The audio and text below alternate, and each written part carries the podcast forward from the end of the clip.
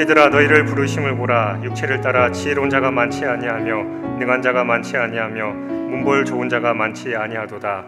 그러나 하나님께서 세상에 미련한 것들을 택하사 지혜 있는 자들을 부끄럽게 하려 하시고 세상에 약한 것들을 택하사 강한 것들을 부끄럽게 하려 하시며 하나님께서 세상에 천한 것들과 멸시받는 것들과 없는 것들을 택하사 있는 것들을 폐하려 하시나니 이는 아무 육체도 하나님 앞에서 자랑하지 못하게 하려 하심이라.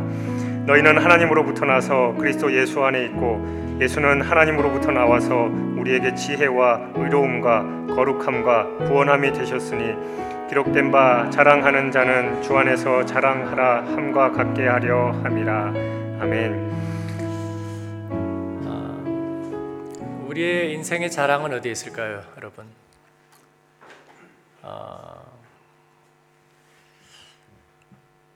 젊었을 때 한 20대까지 굉장히 미모를 자랑했던 사람들이 이제 그 얼굴이 달라지는 때는 아마 40대 중반 정도 되겠죠. 예외 없이 우울증에 시달린다는 통계가 있습니다. 내가 왜 이래야 되나 하는 생각들을 하는 것 같아요. 근데 20대에도 그냥 무난했던 분들은 40대 중반이 넘어가도 큰 충격에 시달리지 않을 수 있습니다. 무난하게 지나갈 수 있는데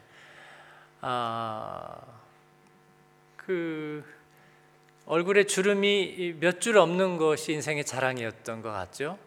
그죠? 예, 그 부분에 많은 부분을 걸고 늘 거울 보고 또 보고 또 보고 저희 교회 저쪽이 안에서는 보이고 밖에서는 안 보이는 거 알죠?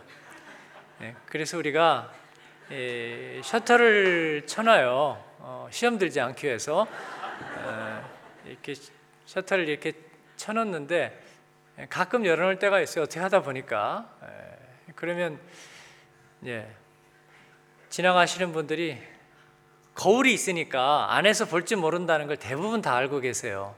그런데도 그 거울의 유혹을 이기지 못해요. 거울아 거울아 누가 제일 예쁘니? 한 번씩은 물어보고 싶거든요.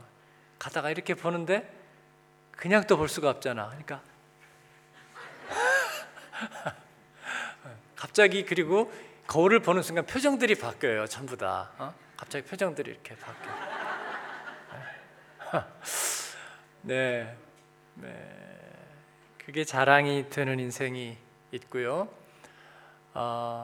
그리고 왜 조크나 유머를 특별히 잘 기억하는 사람들이 있어요. 머리가 그렇게 좋은 것 같진 않아요. 그런데 아마 그걸 누군가에게 자랑하고 싶어서 그것만 보면 이렇게 외워두고 계속 마음에 담고 간직하는 것 같아요. 그래서 그런 조크만 많이 기억하는 분들이 또 따로 있습니다. 그런가 하면 백과사전파가 있어요.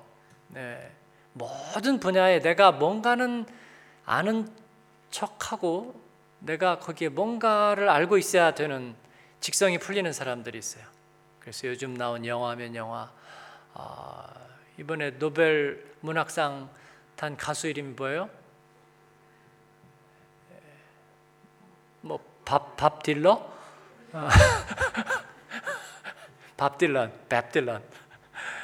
밥 딜런이죠. 밥 딜런이 그 Blowing in the Wind 1963년에 그 노래는 참 정말 좋은 노래였는데 뿐만 아니라 굉장히 좀 비판적인 저항적인 여러 가지 시들을 쓰고 그거를 이제 노래화시켜서 했던 가수인데 이번에 노벨 문학상을 받았어요. 가수가 팝 가수가 노벨 문학상을 50여 년에 걸쳐서 그 음악계에 끼친 문학적 서정성 뭐 여러 가지.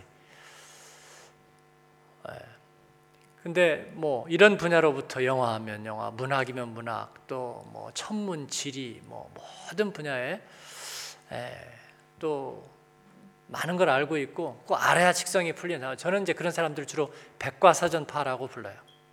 그래서 모든 분야에 자기가 알고 있어야 된다고 생각하는 그게 또 자랑이 됩니다. 요즘은 페이스북 하는데 보니까 거기에 자기를 이렇게 자랑 삼는 사람들이 굉장히 많아요. 내가 가본 데는 꼭 가장 멋진 모습으로 이렇게 올려야 하고, 내가 겪는 일상은 가장 재밌고 화려한 모습으로 이렇게 꾸며서 치장하고 드러내고 또 자랑하는 그런 모습들이 있네요.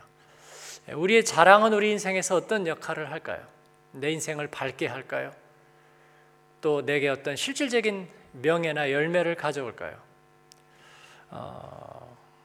사실 우리가 공부하고 또 직장에서 내 포지션이 올라가는 것도 그게 정말 나에게 무엇을 가져올까? 아니면 내 인생의 자랑을 위한 것일까?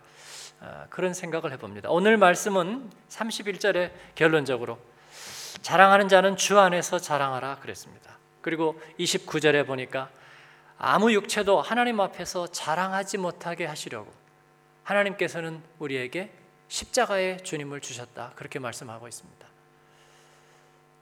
우리 인생의 가장 큰 문제는 하나님 앞에서 자랑하려고 하는 거였습니다.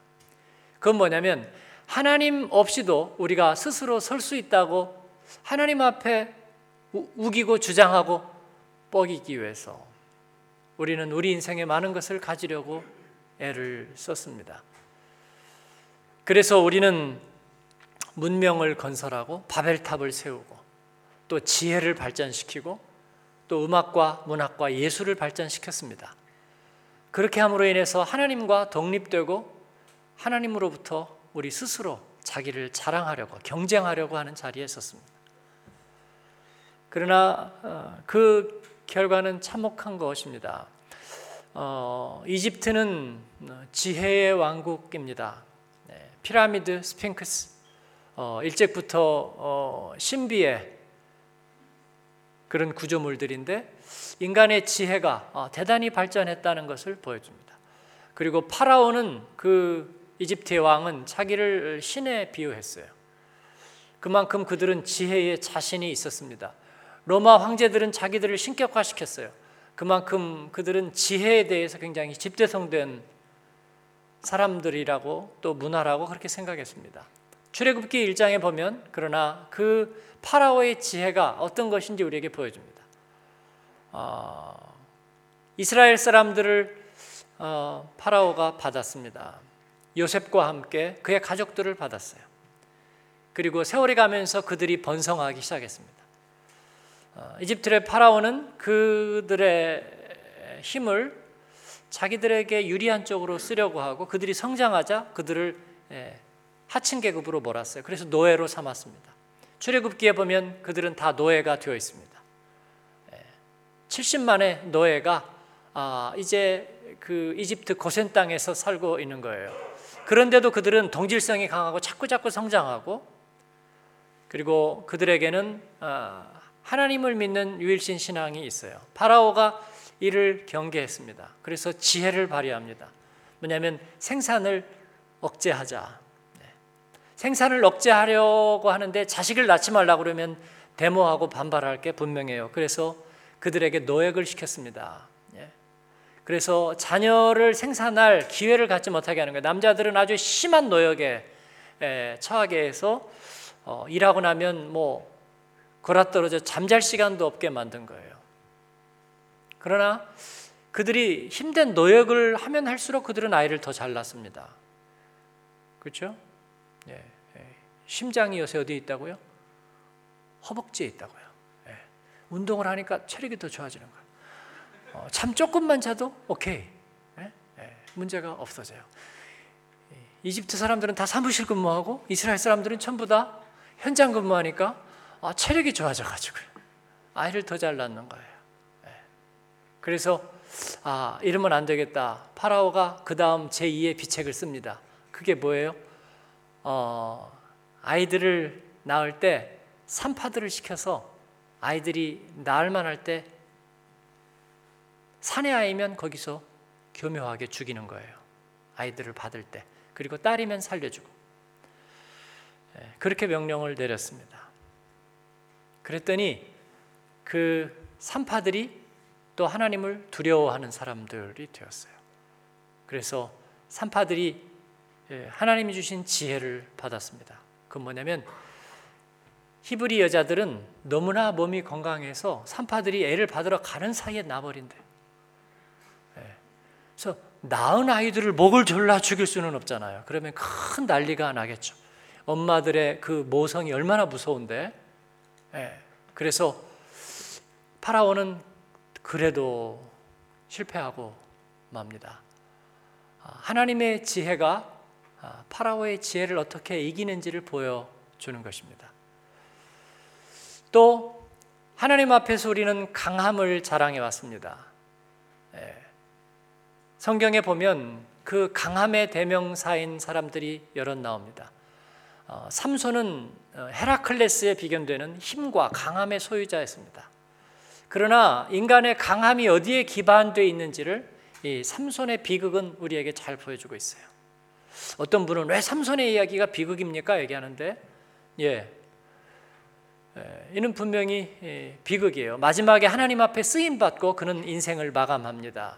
그렇게 본다면 해피엔딩이지만 그의 인생 전체를 볼 때 그는 참 비극적인 삶을 살았어요. 힘이 있는데 삼손의 힘 100분의 1만 있었어도 우리가 올림픽 금메달 따고 얼마든지 잘할 수 있을 것 같은데 삼손은 그 힘을 가지고도 왜 불행한 삶을 살았을까 말이에요. 왜냐하면 그 힘은 하나님의 반대되는 쪽으로 쓰임받기 위해서 그들이 힘을 키웠기 때문에 인간의 힘이란 그런 거예요. 하나님과 반대되는 쪽으로 쓰기 위해서.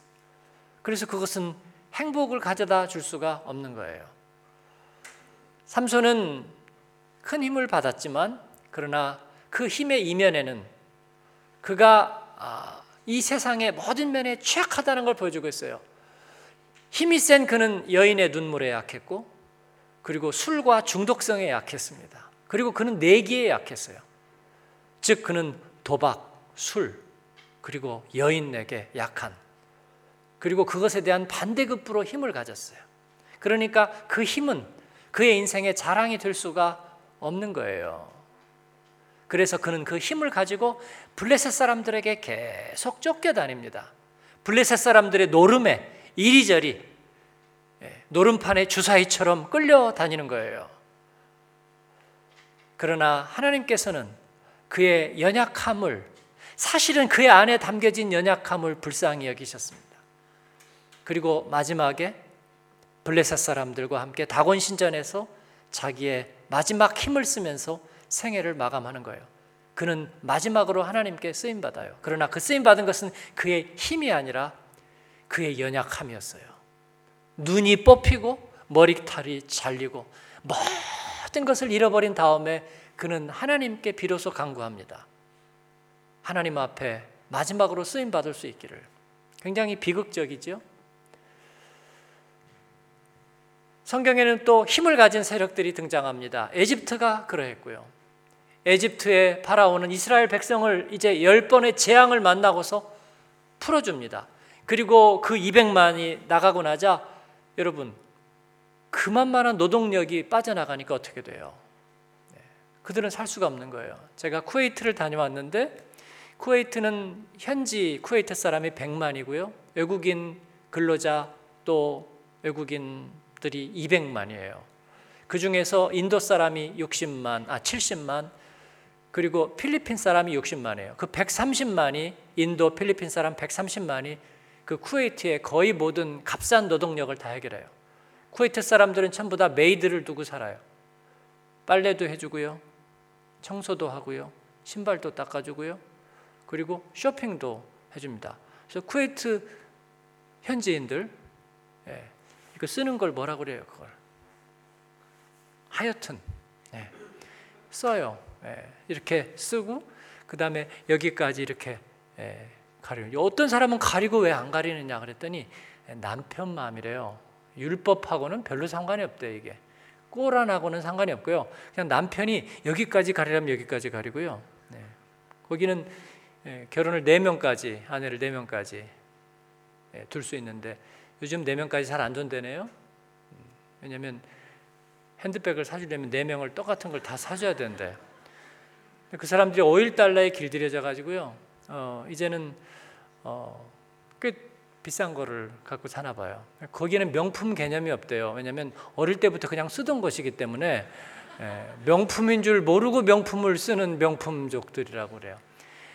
길가에 보니까 한 10m쯤 되는 그 리무진 있죠? 검게 창문에 커팅한 그 리무진이 10m짜리쯤 되는 게 이렇게 가요. 저건 누가 타느냐 그랬더니 그 쿠웨이트 부모들이 월요일 되면 야, 좀 나가서 놀다 와라고 용돈을 준대요. 그 용돈이 뭐 한 500불도 되고 1000불도 되고 그렇다네요. 그러니까 애들 몇이서 그거 리무진 빌려가지고 날이 더우니까 그냥 타고 다니면서 거기서 딱지 치고 노나 봐요. 그러니까 그분들이 현지인들이 쇼핑을 가면은 그 메이드들이 이제 쇼핑백 들고 따라오고요. 쇼핑장에 가면 또 카트 들고 따라와요. 그러면 가가지고 지시하면 갔다가 카트에다가 넣고 카드에다가 집을만 하면 또 들고 따라와요 뒤에서. 차에다 싣고 가고 또 내리면 갔다가 올리고. 그러니까 몸만 움직이면 되는 거죠, 여러분. 얼마나 노동력이라는 게 좋은 거예요. 쿠웨이트 가서 살고 싶으신 분, 네. 그래서 한국 분들도 이따 가면 남자들은 모래바람 맞으면서 건설 현장에서 정말 열심히 일해요. 새벽 5시 출근하거든요. 네. 그리고 혹서기에는 밤 10시에 또 출근을 해요. 하고 밤 새우고. 낮 시간에 몇 시간밖에 없는데 그때 잠을 자야 되는 거예요. 안 그러면 저녁 시간에 완전히 헤매는데. 그런데 부인들은 할 게 없어요. 네. 그렇기 때문에 그렇게 값싼 노동력에 메이드를 두고 살면은 살만하지, 그죠? 네. 시어머니도 안 계시고 시어머니가 오셔도 오래 못 있어. 날이 더워가지고. 아니면 에어컨 때문에 너무 또 추워. 네. 그래서 금방 가시거든요. 그러니까 빨래 해주지, 밥 해주지, 쇼핑도 감당해주지. 이거 편한 그런 노동력이 여러분 필리핀이나 인도가 아니라 정말 일 잘하는 히브리 사람들이 200만이 있는 거예요. 이집트에서. 이집트 사람들은 제가 볼 때는 그렇게 근면하지 않은 것 같아요. 여기 이집트 사람 없죠? 네. 근데 그 사람들이 싹 빠져나가요. 그러니까 파라오가 이거 우리 경제가 이제 멸망하는구나. 그래가지고 이 병거를 60만을 데리고 나갔습니다. 가서 다시 잡아오려고. 그랬다 어떻게 됐나요? 홍해에 다 빠져버린 거잖아요. 이스라엘 사람들이 두려워하고 있는데 모세가 오늘날 너희를 향한 하나님의 구원을 보라. 그랬더니 홍해가 쫙 갈라져가지고 양쪽에 물벽이 이렇게 세워지고. 네. 그렇죠? 물벽이. 제가 어릴 때는 야 이거 긴가민가 했는데 저는 갈수록 정말 그게 얼마나 하나님의 위대한 일인가 그런 생각이 들어요. 물벽이 돼가지고 이스라엘 사람들이 이렇게 쫙 가는 거예요. 그러니까 물벽이 있으면요 강 밑바닥이 원래는 질었을 거 아니에요. 진창이잖아요. 근데 이스라엘 사람들이 걸을 때는 거기가 아주 뽀송뽀송 마른 땅이 되는 거고요. 그리고 이제 200만이 마지막에 이렇게 가는데 뒤에서 에집트의 병거가 60만이 막 따라오잖아. 60만이 막 따라와가지고 이스라엘 사람들이 가는데 막 뒤에서 막 창창 말소리가 막 힝힝 소리가 막 점점 막 가게 들리잖아요. 막. 예. 그래가지고 이제 그 사람들이 따라와서 이스라엘 사람들을 막 핏발이 서서 저 노동력들을 다시 잡아서 되돌려야지. 막 다가오는데 어떻게 해요? 예. 그래서 마지막 이스라엘 사람들이 막 건너려고 막 하는데 막 말은 거의 다 다가오고 이제 막 그물 던지고 막 칼 들고 막 창으로 막 찌르려고. 여러분이 지금 하나도 자기 일 같지 않은 모양인데, 예, 그런 순간에 그냥 모세가 한번 쫙 이렇게 하니까 그게 갑자기 물은 양쪽에서 무너져 내리면서 또 뭐예요? 메말랐던 땅이 갑자기 진흙창이 되면서 막 마차 바퀴 빠지면서 막 쓰러지다가 창으로 옆에 사람 찌르면서 막 말이 위로 덮치면서 막, 그리고 물이 그 위로 싹 쏟아지니까 60만이 거기서 수장을 한 것 아니겠어요? 그러니까 어떻게 돼요? 200만 노동력 빠졌죠. 그 다음에 그 나라 가장 값비싼 국가 지원을 받는 군대 60만 거기서 사라져버렸죠. 그러니까 어떻게 돼요? 이집트는 국력이 그날로 끝나버린 거예요. 근데 실제로 그랬어요. 이집트는 그날 이후 역사에서 힘쓴 적이 없어요. 열왕기에 보면 이집트가 바벨론에 잠깐 대적하려고 바로 느고가 있을 때에 잠깐 일어났던 흔적이 보입니다. 그러나 이집트는 바벨론에게 게임도 되지 않았어요. 그리고 역사의 무대에서 이집트는 사라져버렸습니다. 그리고 강자 이집트는 없어요. 최근에 드러난 이집트의 실상은 아주 비참했죠. 제가 갔던 이집트에서 저는 쓰레기밖에 본 게 없어요. 신호등도 없는 무질서하고 혼잡한 교통질서와 아주 낡은 차들과 그리고 쓰레기들, 그리고 시타 옥토버라는 신도시에는 모스크만 6,000개가 있는 모스크 도시를 보았어요. 하나님 앞에서 강한 것은 자랑할 게 하나도 없습니다. 아수르, 바벨론, 페르시아, 로마, 헬라, 이들이 다 강국이었습니다. 그러나 그들의 강함도 한 시대를 넘지 못했습니다.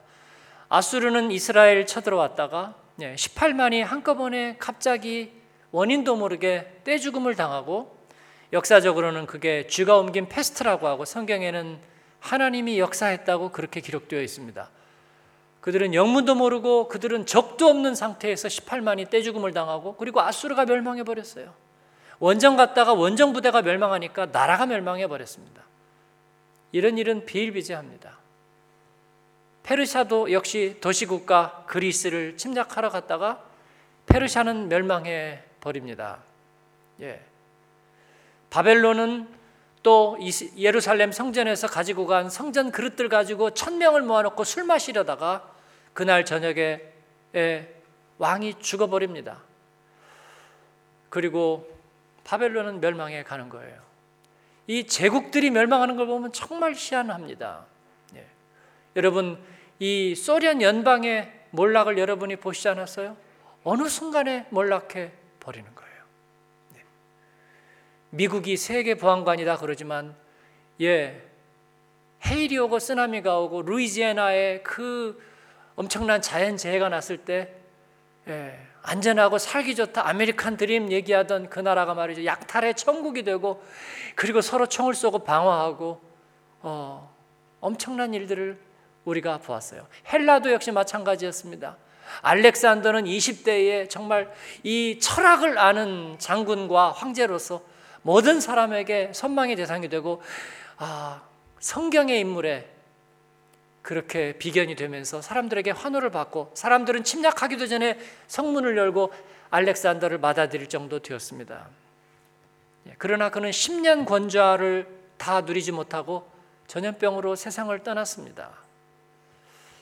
여러분, 인간의 강함이란 그런 것입니다. 우리의 건강이란 그런 것입니다. 우리의 지혜란 그런 것입니다. 이승만 박사는 우리나라 초대 건국 대통령이고, 그리고 아내 프란체스카 여사는 오스트리아 사람이죠. 어떤 사람은 오스트리아니까 호주인 줄 아는데 오스트리아예요. 오스트리아. 그래서 이승만 박사는 원래 영어를 잘했던 사람이에요. 영어를 굉장히 잘했는데 말년에 이승만 박사에게 약간 치매가 왔습니다. 그래가지고 영어를 잊어버렸어요. 제 친구 교수도 지금부터 한 10년 전쯤 됐을 거예요. 프랑크푸르트 대학병원에서 이 뇌수술을 했어요. 왜냐하면 종양이 있는데 그 종양이 어디에 있냐면 슈프락센트룸이 있대요. 마인타운스 센트룸이 아니라 슈프락센트룸이 안에 있는데 그 슈프락센트룸 근처에 종양이 있대요. 제가 문병을 갔더니 막 슬퍼해요. 그분이 왜냐면 언어를 한 8가지 하거든요. 불어는 독일 사람인데 영어는 독일어만큼 하고요. 그리고 불어는 또 영어만큼 해요. 예. 그리고 이태리어를 또 불어만큼 합니다. 그 다음에 히브리어를 이태리어만큼 해요. 예. 그리고 아랍어는 그보다 조금 못해요. 그런데 예. 그 전체로. 그러니까 말을 하면 길어요. 왜냐하면 그 말을 다 한 번씩 써먹고 싶어가지고 뭐 히브리어 넣었다가 불어 넣었다가 뭐 이태리어 넣었다가 뭐 라틴어 넣었다가 마지막은 독일어로 끝나니까 말이 얼마나 많아요. 근데 종양이 생긴 거예요. 제가 가니까 막 슬퍼하면서 야 창규 너무 슬프대요. 왜 하필이면 이 종양이 말이에요. 투모아가 왜 슈프락센트룸 쪽에 생기냐고. 아인카프센트룸이나 뭐 어떻게 슈퍼센트룸이나 이런 데 생기지 않고 왜 슈퍼센트룸 쪽에 생겨가지고 내 언어를 잃어버리면 어떡하지? 내 이태리어는? 내 히브리어는? 막 그러는 거예요. 그 내가 참 걱정도 팔자다. 그냥 살기만 하면 다행인 줄 알아. 제가 하루 금식하면서 기도했어요. 나중에 여기다 이렇게 막 철로 이렇게 이제 빵꾸 때우니 그죠? 수술 자국 해가지고 내가 살았다고 막 크크 울면서 막 고맙다 그래요. 예, 여러분 우리의 기억이 한순간이라는 것을 기억해야 됩니다. 중요한 것은 우리의 인생의 아이디는 어디에 있느냐? 하나님의 마음 안에 있는 거예요. 하나님의 마음 안에 우리들의 아이디는 있어요. 예. 미국 갈 때도 에스타라는 그 전자 비자를 신청하잖아요. 나는 갖고 가야 되는 줄 알고 그 종이를 그냥 고이 접어 나비를 내라 꼭 싸가지고 그 잊어버리면 그냥 공항에서 이미그레이션에서 추방당할 거니 갔더니 컴퓨터에 다 들어있더라고요. 그래서 막 펴가지고 막 떨리는 손으로 내밀었더니 보지도 않아요. 컴퓨터에 들어있는 거야. 그러니까 우리들의 시민권은 천국에 있는지라 하늘에 있는지라 바울사도 그렇게 얘기했습니다. 그래서 우리의 자랑은 우리가 하나님의 백성 되었다는 데 있는 거예요. 예. 그리고 우리의 그 비자가 십자가입니다. 예. 우리의 비자가 십자가예요. 십자가의 주님이 우리 안에 계시는가 하는 것으로 비자를 삼을 거예요. 예. 캐나다 갔더니 캐나다는 달러가 막 그 안에 투명한 게 있고요. 하여튼 복잡하더라고요. 가짜를 식별하려고 굉장히 그 안에다가 많은 걸 집어넣어놨어요. 제가 보니까 야 위조하기 어렵겠다 이거 뭐 그런 생각이 들었습니다. 예, 십자가는 위조할 수가 없어요. 마귀가 흉내가 낼 수가 없는 거예요. 왜냐하면 그 십자가 안에는 오늘 말씀에 보니까 의로움과 거룩함과 구속함과 지혜가 그 가운데 담겨 있대요. 예, 아무도 위조할 수 없는 그 하나님의 흔적이 이 십자가 안에는 있다는 거예요. 예, 그래서 저는요 몸이 조컬랑요. 그거는 천국 갈 때는 아무 소용이 없어요. 이 세상에서 이제 유효기간 끝나는 거예요. 제가 동네에서 굉장히 얼굴이 있다고 그랬거든요. 그래도 그것도 하여튼 40 전에 간다 할지라도 하여튼 끝나요. 그거 갖고는 안 되는 거야. 제가 좀 힘이 있고요. 백과사전 박을 낭요. 그래도 그것도 소용이 없는 거예요. 예. 주님 앞에 설 때에는 우리 안에 십자가의 그 흔적이 비자로 있느냐가 중요합니다. 그것은 첫 번째는 의로움이고요. 주님만이 우리에게서 죄된 신분을 벗어내고 사형수의 신분을 벗어내고 하나님의 자유의 신분을 주셨다는 바로 그거예요. 우리에게 의로움이 되셨습니다. 거룩함은 우리가 하나님 앞에 쓰임받는 존재라는 뜻이에요. 사랑하는 여러분, 쓰임받지 못하는 사람이 얼마나 비참한 줄 압니까? 그래서 하나님이 쓰시겠다 하면 여러분이 그때마다 항상 순종하고 예하고 아멘하는 여러분 되기를 바랍니다. 예, 그렇게 하셔야 돼요. 예. 안 그러면 안 끼워줘요. 안 끼워주면 나중에는 아무도 물어보는 사람도 없어요. 나이가 이제 지나가고 시간이 지나가면요 버스 시간도 나한테 안 물어봐요. 예? 그 일이라도 좀 쓰임 받아야 되겠다 그러는데 나한테도 왔다가 돌아서 딴 사람한테 물어본다고요. 하나님께 쓰임받는다는 것은 얼마나 존귀한 일인지 말이에요. 그게 거룩함입니다. 그리고 십자가 안에는 구속함이 있어요. 구속함은 값주고 샀다는 것입니다. 주님이 우리를 피값 주고 사셨어요.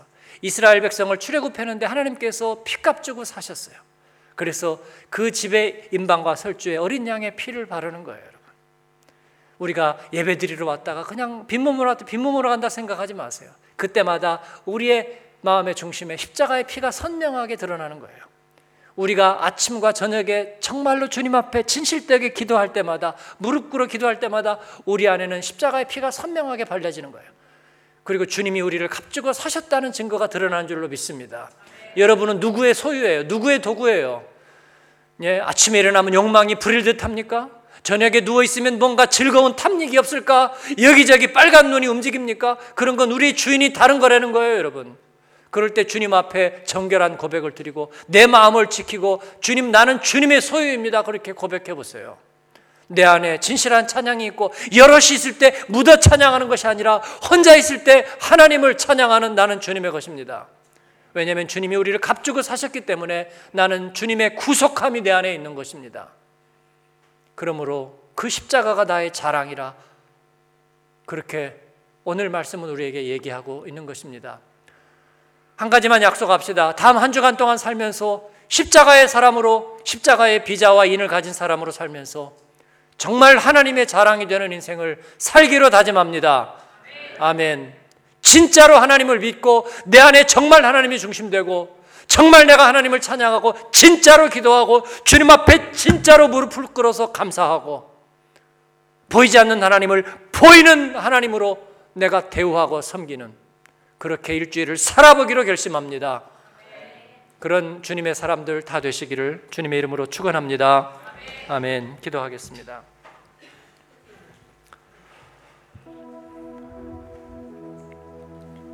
주님은 우리를 구원하시고 기뻐하셨습니다. 하나님은 세상을 창조하고 우리 생명을 창조하고 기뻐하고 즐거워하셨습니다. 우리를 자랑스러워하셨습니다. 하나님이 하신 일을 자랑스러워하셨습니다. 하나님, 우리도 하나님을 자랑하기를, 내 안에 주님, 내 안에 계신 주님을 자랑하기를, 하나님 내가 외모와 건강과 그리고 지혜와 지식과 세상의 힘과 권세를 자랑 삼지 아니하고 내 안에 의로움과 거룩함과 구속함이 되신 우리 주님을 자랑하게 되기를 간절히 구합니다.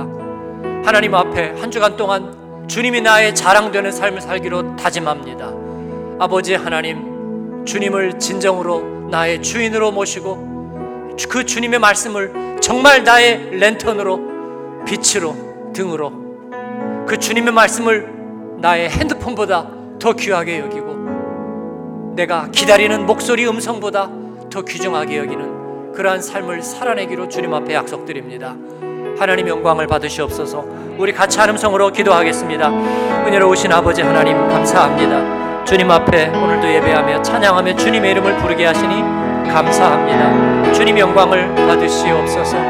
아버지 하나님, 감사합니다. 주님과 동행하겠습니다. 주님을 나의 왕으로, 나의 주권자로, 하나님 나의 자랑으로 고백합니다. 주님, 내 안에 십자가에 아버지 하나님 흔적을 새기게 하시고 천국 가는 비자 삼게 하심을 감사합니다. 그 안에 의로움과 거룩함과 구속함이 아버지 하나님 내 안에서 지워지지 않게 도와주시고, 그 믿음으로 한 주간 세상에서 정말로 주님과 동행하며 말씀을 양식 삼으며 기도의 무릎을 꿇으며 감사의 제단을 쌓으며 주님과 함께 동행하기로 작정합니다.